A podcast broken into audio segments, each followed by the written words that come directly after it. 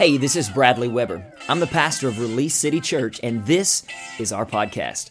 I'm super excited that you tuned in, and I really hope today's message encourages you, gives you a sense of hope, and inspires you to pursue all that God has created you to be. Now, let's jump right into today's message. Amen. It's emotional day for so many reasons. So honored that this house is full. Seeing the vision of that what God wants to do through a small community of believers. And we're more than community, we're family. Everybody say family. Yeah. And Amy says it, she does say it every week, but it doesn't matter whether this is your first time or 100th time, you are family to us. We have one Father. His name is God the Father. His Son is Jesus, and they're all one. I don't want to get into all that today, but I want you to know that He loves you more than you could ever imagine, and He has an amazing plan for your life and for your family. Amen. If you believe it, say amen. Well, I came to announce today on Easter Sunday that Easter is not just a rumor.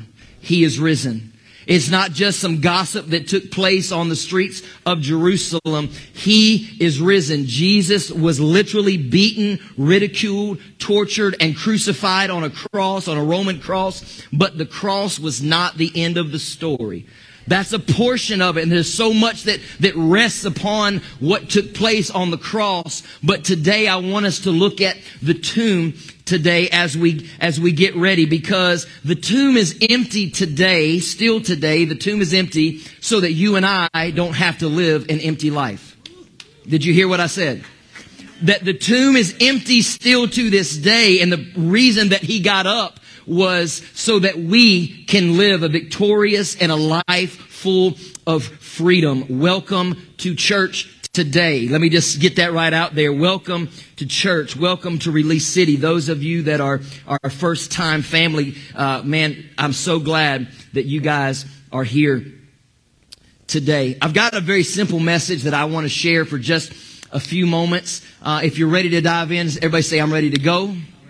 Let's do it. Let's go to the book of Matthew today, book of Matthew, chapter 28. This is one of the most important Sundays of all the Sundays that we gather together. This is one of the most important messages, not the substance of what I'm speaking on, but the who it's talking about is very important. Every sermon, every talk that we've ever shared together on Sunday all comes down to this one day. Every subject matter all comes back to this matter. So here we are, Matthew chapter 28. I'm going to read from the New King James Version today. And it starts out this way. Now after the Sabbath, as the first day of the week began to dawn, Mary Magdalene and the other Mary, that would be Jesus' mother, came to see the tomb. And behold, there was a great earthquake, for an angel of the Lord descended from heaven and came and rolled back the stone from the door, and he sat on it. I think that's funny that the one thing that the enemy thought would secure the Son of God, the angel came, moved it out of the way, and sat on it. I think there's sometimes some things that the enemy and the world throws at us, and the things that try to come against our families and come against our marriage. We need to move with the power of God. See, don't try to do it on your own. With the power of God. I know I'm in a verse. I'm going to get back to it. Flow with me. And that we should take whatever that thing is, whatever's attacking your marriage, whatever's attacking your students, your family, your kids, your young people, you need to take and move it and then sit on it and go, the very thing that you thought was going to take me out, I'm using it to rest on. See, the thing that was trying to create turmoil in me, because it's standing in my way. No, I'm going to now rest on this thing. I'm already preaching. I hadn't given the title yet. Are y'all there? Here we go. So he rolled back the stone from the door, and he sat on it. His countenance was like lightning, and his clothing as white as snow. And the guards shook for fear of him and became like dead men. But the angel answered and said to the women, do not be afraid, for I know you seek Jesus who was crucified. He is not here, for he is risen as he said. Come and see the place where the Lord lay, and then go quickly and tell the disciples that he is risen from the dead. And indeed, he is going before you into Galilee. There you will see him. Behold, I have told you. So they went out quickly from the tomb with fear and great joy and ran to bring his disciples the word. I titled today's talk simply this, and it's actually a question that I want to ask you today, and it's simply this: are you walking in absolute freedom? The cross represented so much for us. By his stripes, he was wounded for our transgressions. He was bruised for our iniquities. And by his stripes, we are made whole. But the tomb represents victory and the freedom that we have the capability of walking in. So are you walking in absolute freedom? I encourage you to take notes today. I'm going to give you just a few points, and then we're going to go home and eat a delicious whatever you cooked at your house. Let me know, and we'll show up. Amen? Pastor's hungry today. Did you come hungry today? Actually, my bride is going to take care of us, as I know your family's going to be taken care of, but I came hungry for God's word today. Are you walking in absolute freedom? Are you living your best life? Joel Osteen. No, are you living your best life? Or is your life full of turmoil? Don't answer that. That's a rhetorical question. Are you living your life full of anxiety and fear? Does the current political news on your one-eyed devil, that TV, does that news that's coming across the airwaves into your Sirius XM car, is that political news? Is it causing torment on the inside of you? Is it causing you to reach for another extra blood pressure pill to keep things under control? Hello. Sometimes I've always said, I just want to know just enough so that I'm not dumb. I want to know just enough so that something's not getting pulled over me. But sometimes just a little bit is too much. You can take that for what it's worth, but sometimes it's not even worth. All I need to know is it don't matter. God is in control. He controls my life. He's in control of this thing, and in my destiny, my future, it belongs to him. And it don't matter what Johnny Jill and whoever else is up in that dome White House with the cat. It doesn't matter. God is still in control. He is the Lord of my life. Amen? And he's the Lord of your life. Hallelujah. How about your marriage? Are you walking in absolute freedom in your marriage? With a marriage full of love? Or is there anger issues? Is there bitterness? Is there always arguing? Is there unforgiveness? Is there a lack of trust? What about your other relationships? What about your coworkers? What about, do I tread lightly? No, I'll say it. What about relationships with other family members? Hello. Because not a one of us have a perfect family across the street. Hello. What about your relationships at work? I learned a long time ago, you can't control people, but you can control your response to their stupidity and ignorance. Yes, I said it. That doesn't mean I need to go tell them that they are. They already know. Somebody say, I don't know about this preacher. I can't tell. Is he preaching the word, or is he aggravated? No. I'm just, listen. The enemy will use family.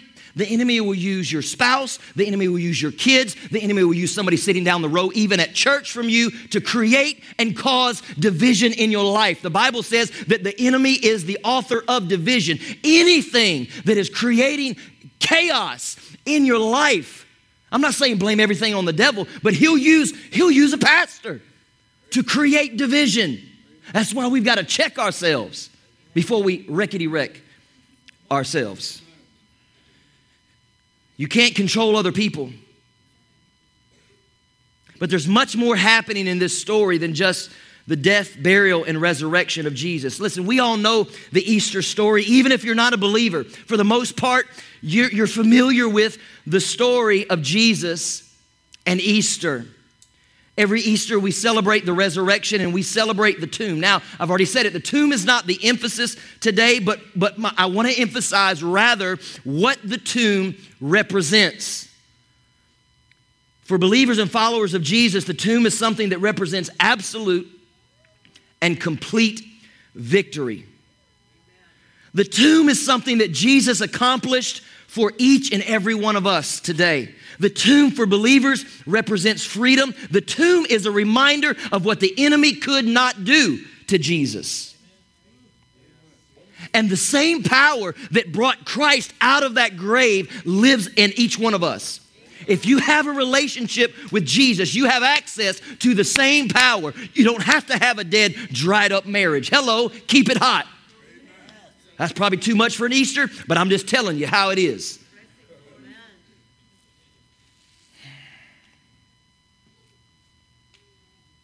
The same power lives and dwells in us.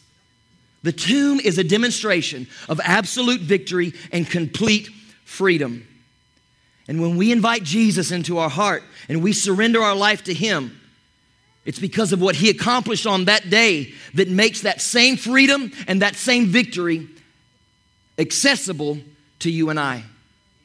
Do you believe it? Say amen. Amen. Being raised in a pastor's home, I've heard the Easter story literally all my life. I've been in all those plays, the Christmas plays. I probably told you before where we lived in North Carolina and I was a sheep. And because I was just a little bitty guy, and they did this little plastic cardboard cutout of a sheep, and they took the little white stuffing thing. Mamas, y'all know what I'm talking about. Did you put in pillows and stuff? And they put it on the front, and I can't do it because I'm too old, and I might not be able to get back up. But you can just envision with me. And I had to carry that thing across. I've done all that stuff. I've been in the Easter plays and all of those things. But as an adult, I've got to be honest with you. As I read the Easter story, and I look at the disciples and how they responded. And I look at the women that were in Jesus' life, Mary Magdalene and his mother and others. Jesus' own mother, Thomas and Peter, the disciples on the road to Emmaus. I've got to be honest, when I read this story as an adult, I'm quite disappointed with their reaction and their response to the cross. And I'm blown away by their response to the tomb. Now, I'm not being judgmental because I can almost hear Peter sliding back the chair in heaven today going, hey, little B, be careful. You weren't there. So I'm not being judgmental, but I got to be honest. You wrote, come on, Peter, you want to start the conversation? Somebody said, he's lost his mind. Now he's talking to invisible people. No, they're not dead. They're just not here. We'll see him again. Yeah. And so I can almost see him going, you weren't there. But I got to ask. They were with Jesus 24/7.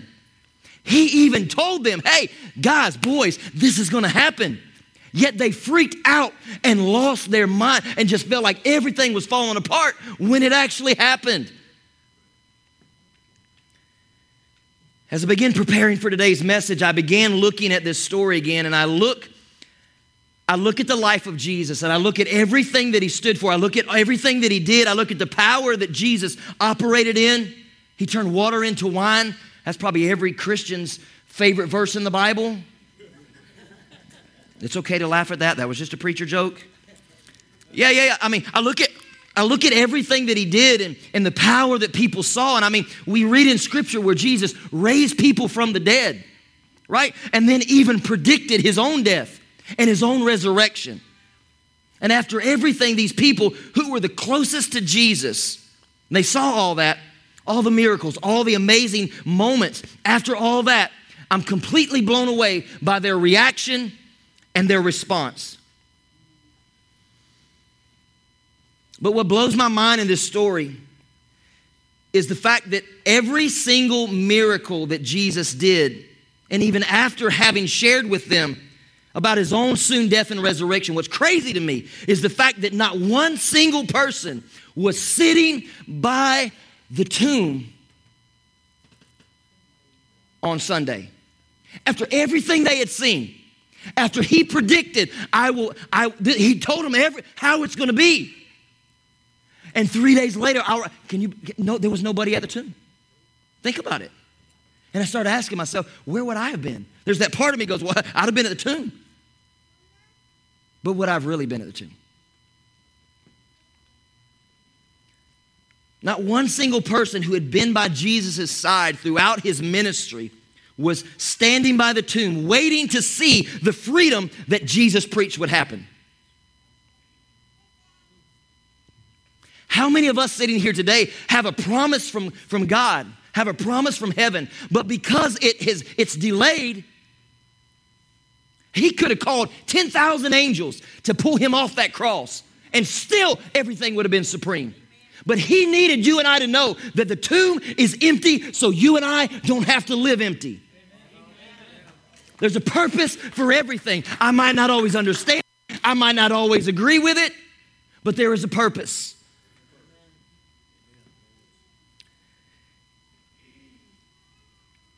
Where would you have been if you were there that day? Having saw all the miracles, Peter walking on water, and all, I've seen all this stuff. Blind people, deaf people healed. And he says, hey guys, I'm going to die, but I'm going to rise again. And not one single person was there waiting to see.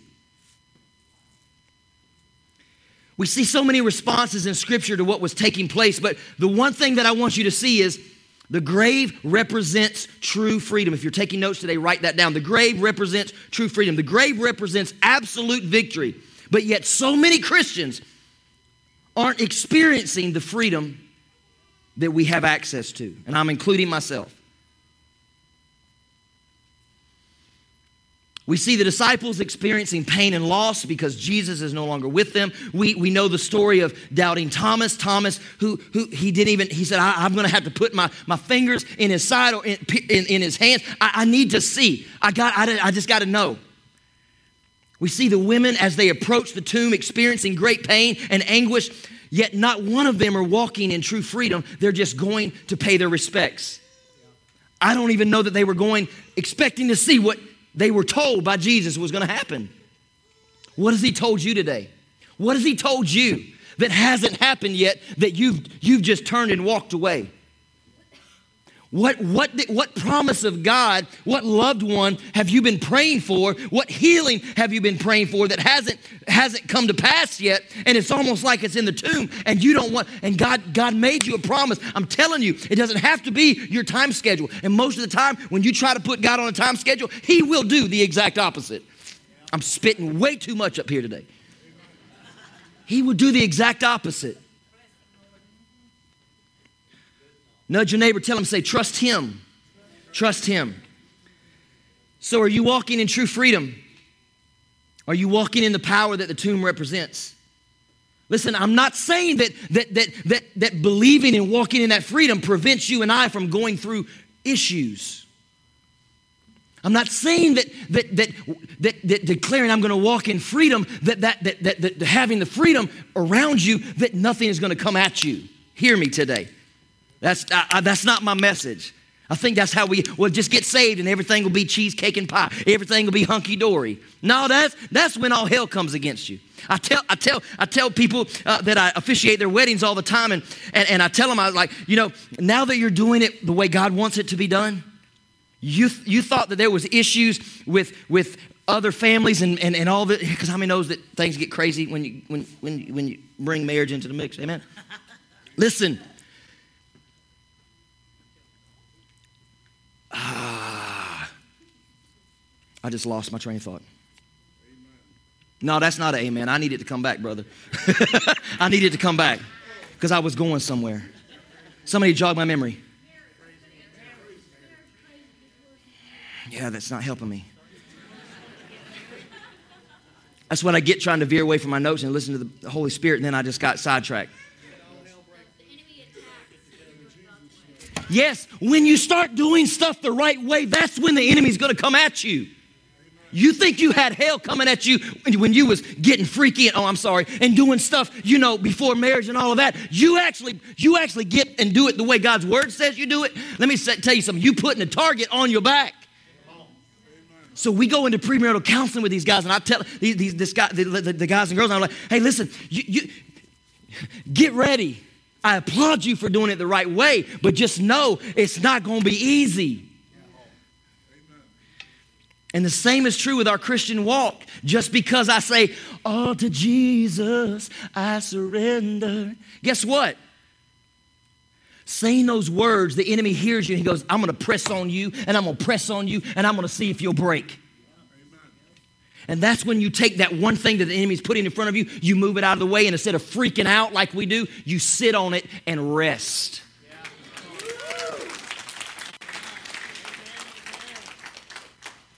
Today, before we walk out of this place, this room, man, we're doing so good on time. I want to leave you with three thoughts. I want to leave you with three things that would have kept the boys, kept Mary and Mary, kept his followers, would have kept them at the tomb. I want to share three things with you today that will keep you sustained in the middle of a storm that we call life. Three things that if they just reminded themselves, it would have kept them. I'm not saying that it would have stopped the pain of the experience that they were having, but there are three thoughts that will sustain in the middle of a trial. The first one, we read it, it's Matthew 28:5-6, and it said, "But the angel answered and said to the women, 'Do not be afraid, for I know that you seek Jesus who was crucified. Oh, he's not here, for he is risen.'" Here it is. "Just as he said." Point number one, if you want to live a life of absolute freedom and victory, you need to stick to the script. Amen. You do realize that it was all scripted. If they would have just stuck to the script, I've already said it. He told them what was going to happen. He told them what the end result was going to be. The tomb, him being in it, was not the end result. And ladies and gentlemen, where you are today in chaos and listen, that's not the end. It's the end if you say it is. It'll be the end if you let it be. Stick to the script. Think about it. This thing was unfolding right before them, but they didn't stick to the script. What's the script? God's word. We read in Scripture that this word is a lamp unto our feet and a light unto our path. Ainsley Grace came to me this morning and said, "Hey, Dad, I'm 100 days in, and you've read how many books? 9 books of the Bible." Dude, she's done that on her own. It's not Dad going, me going, "Hey, have you read your Bible?" She's doing all that on her own.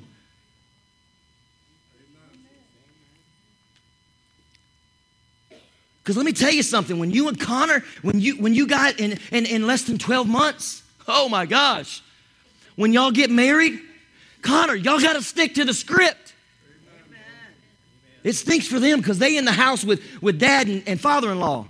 But I'm going to tell them the same thing. Stick to the script. Amen. You think it's crazy just because you're a PK and you've chosen to make a stance on your beliefs. Listen, when you do it God's way, the enemy he's going to keep pushing to see if he can break you down. Oh, and he's not going to let up now. Now that there's a goal line, he's going to push even more to see if he can get you to break before you get there. Just a little teachable moment. Sorry. We all family. Y'all pray for Connor and Ansley. Yeah, pray for Pastor B. No, actually pray for Amy because she's the one that has to deal with Pastor B.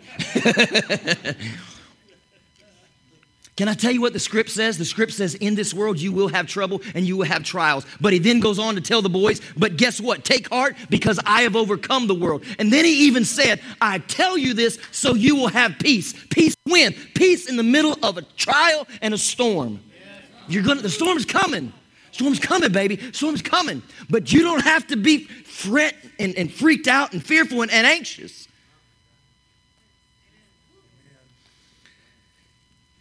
See, when life gets crazy and I'm all of a sudden faced with some jacked up circumstances and all I got to do is remember what the script said. See, you can walk in complete freedom regardless of what's happening around you.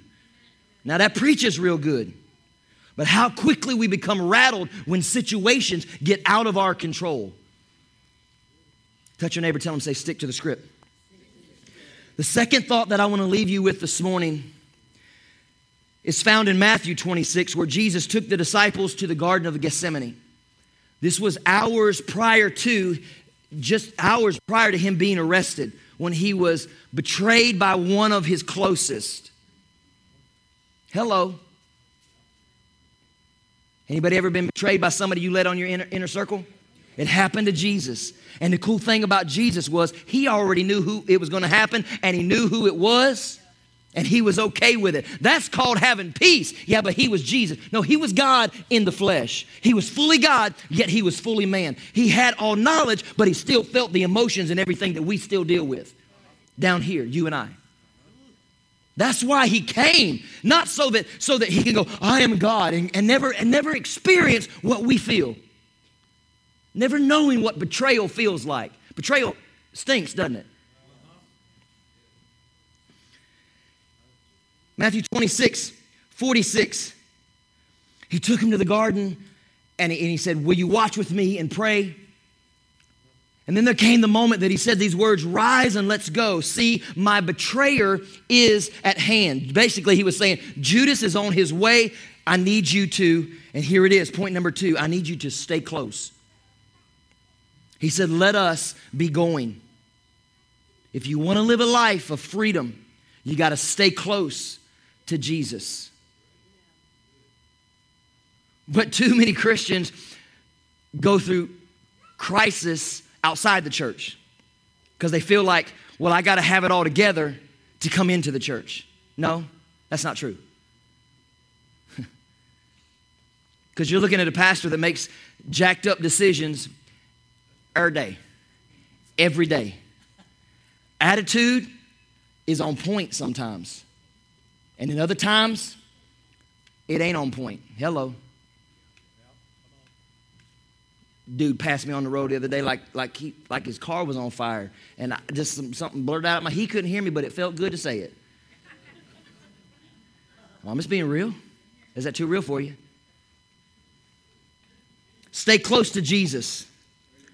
When Jesus told them, let's be going, this is what I heard. I heard it's going to be hard. It's about to get tough. It's about to become unexplainable. Oh, yeah, and it's going to hurt, and it's going to be difficult. But if you'll stay close to me, you will walk in freedom. Amen. So how do we experience true freedom in this life, even in the middle of so much disappointment and pain? How do we do it? It's real simple. Stick to the script and stay close to the Savior. This is so simple. And so profound. Jesus said in John 15:5, I am the vine and you are the branches. Remain in me and I in you, and you will bear much fruit. Apart from me, you can do nothing. Many years ago, Sabrina and Kelly, at the request of Pastor B, because I like to change things up, I said, hey, can you go out in the woods and cut down some trees and spray painted them? They had some choice words for Pastor B too. Do you remember, Sabrina? Y'all were like, you had us out there spray painting on a windy day. Paint was going everywhere. They looked like the Stay Puft Marshmallow Man, just white everywhere. And they still look like they look healthy, don't they? Like somebody asked just a few minutes ago, are those real trees? I said, yes, they are still real, but there's no fruit on them. Why? Because they were cut from the vine. They were cut from the trunk of that tree. What am I saying? Stay close to him when it gets hard, when it gets difficult. Stay close to him when you feel like you have every reason to pull away. Hello. The pain and the loss of this death of this family member, it hurts so much. I don't want anything to do with God. Ever been there? The betrayal of a loved one. Oh, God, I tithe and I sing and I serve at the church. Why is this happening to me? Because you tithe, because you sing at the church, because you serve. He's trying to break you. Stay close to him when it doesn't make sense. Stay close even though you don't understand what he's asking you to do, or it looks different than how you think it should be happening. Stay close to God when it hurts. Stay close to the Savior when everybody else abandons him. Stay close to him when you don't feel like it. You remember that message my dad preached that time? I don't feel like it. How many times do we say that in a week? Hello, Christians.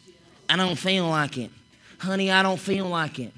Hey, babe, can you take the trash out? I don't feel like it.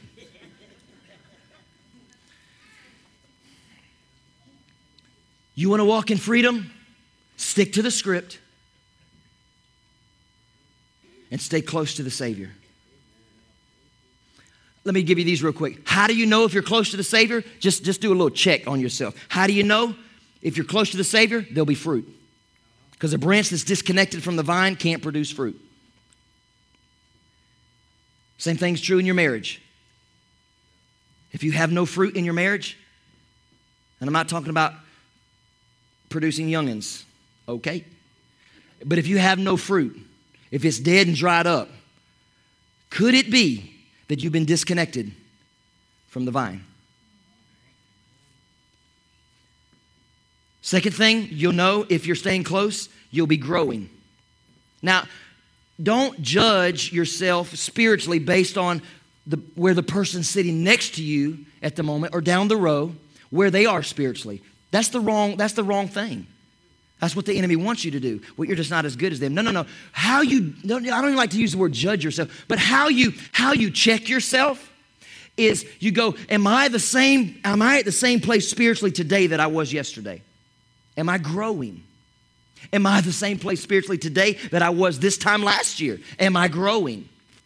If there's no spiritual growth in you, if you're not tackling hurdles or going over hurdles, could it be that you've been disconnected from the vine?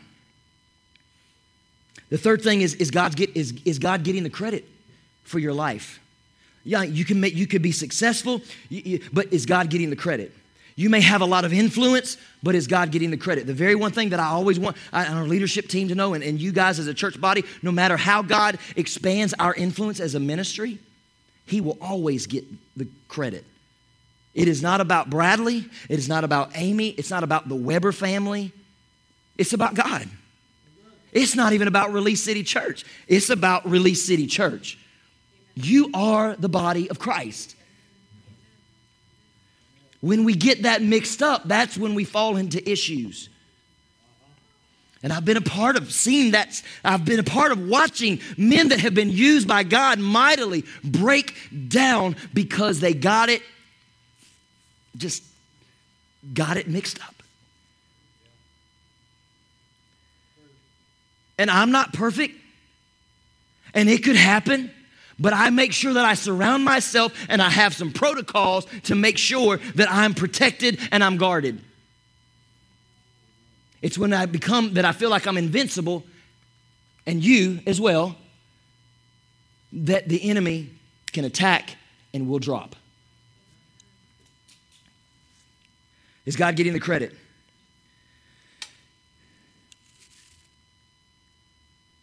When people look at your life, do they see you or do they see God's favor at work in you? Write that down.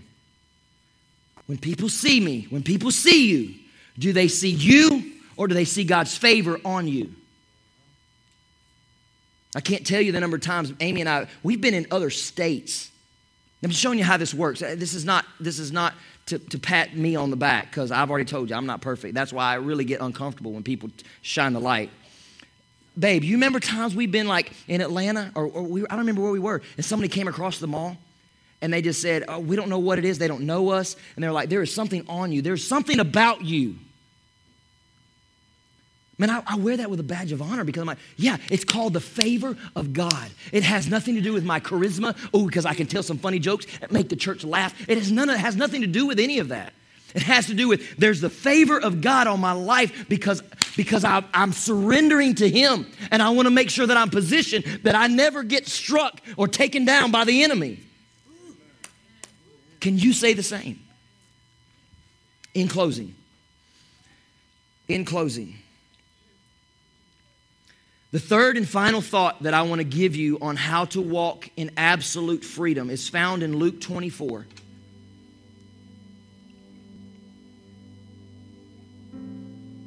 This was after the crucifixion. This was after the resurrection. And it says this, "Now behold, two of them, the disciples, were traveling that same day to a village called Emmaus." Everything had fallen apart. Everything that they had built up to, man, we're in the inner circle of Jesus. It's gone. So they're on their way to a village called Emmaus, which was 7 miles from Jerusalem, and they talked together of all the things which had happened. So it was, they conversed and reasoned that Jesus himself, So it was while they conversed and reasoned that Jesus himself, he's been resurrected, Jesus himself drew near and went with them, but their eyes were restrained, so they did not know him.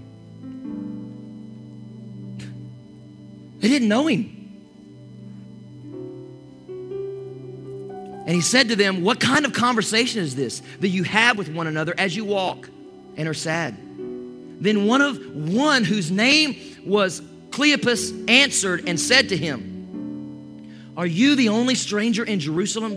And have you not known the things which happened there in these days? And he said to them, what things? This is Jesus. What things?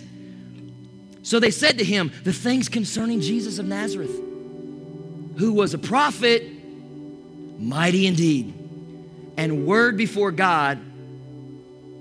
He was mighty indeed and word before God and all the people. Do you see what happened right here? They left the script. See, when Jesus was performing miracles, life was good, and they called him Savior. Prior to the cross, life was good. He's our Savior. Now they're talking about Jesus and say, oh, he's just a prophet. They got their eyes off the script. When you get your eyes off the script, you lose sight of your faith. I did not say you lose your faith. I said you lose sight of your faith. Did you hear me?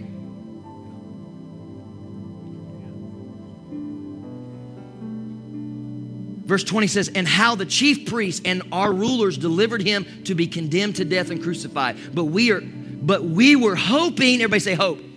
We were hoping that it was he who was going to redeem Israel. The third way to walk in absolute freedom is you've got to have hope in him. They had hope in what they thought he was going to do for them.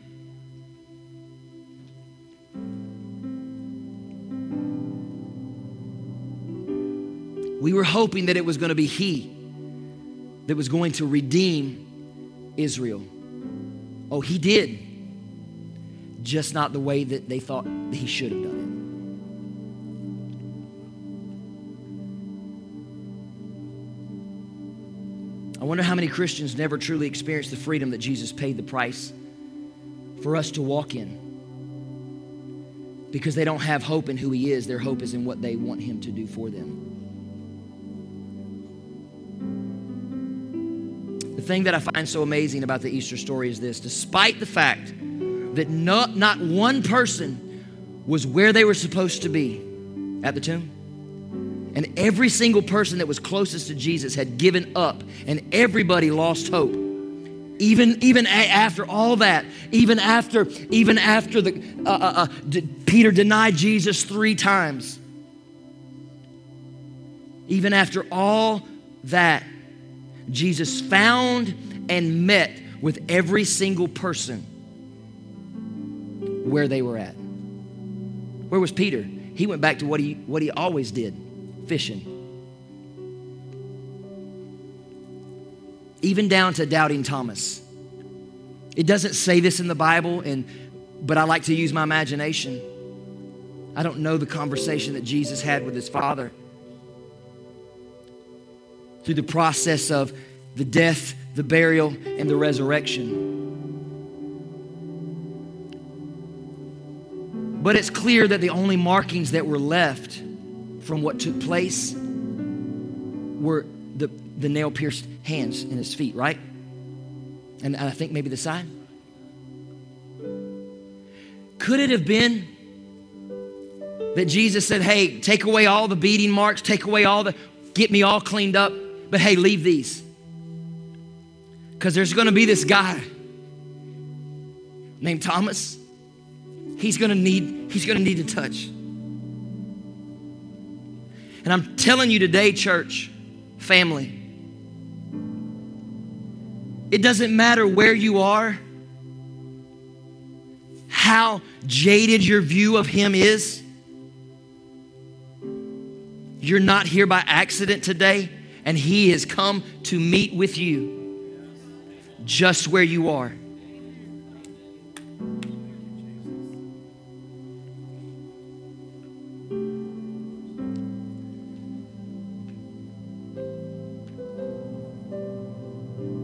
I showed up this Easter Sunday morning to tell you that God sees you. Did you hear me? God sees you, and he knows right where you are. He sees more than just your current location. He sees where you're going to be tomorrow. He sees what's going to come at you tomorrow that you have no idea. And he's asking you today, will you shift your focus from, if it happens, this is how I'll respond, to, if it happens, this is how I'll respond. There was no defensive posture for Jesus. This was the way he went out.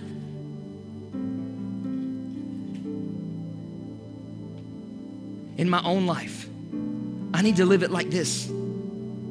How about you? I've asked the worship team to come, and I think I'm going to try to help with this song. As they're getting ready to transition, just leave that music right there playing until we're ready, Connor. I'm going to invite you to close your eyes, and just want you to listen. They're actually going to turn the stage lights off. And I want you to ask within yourself,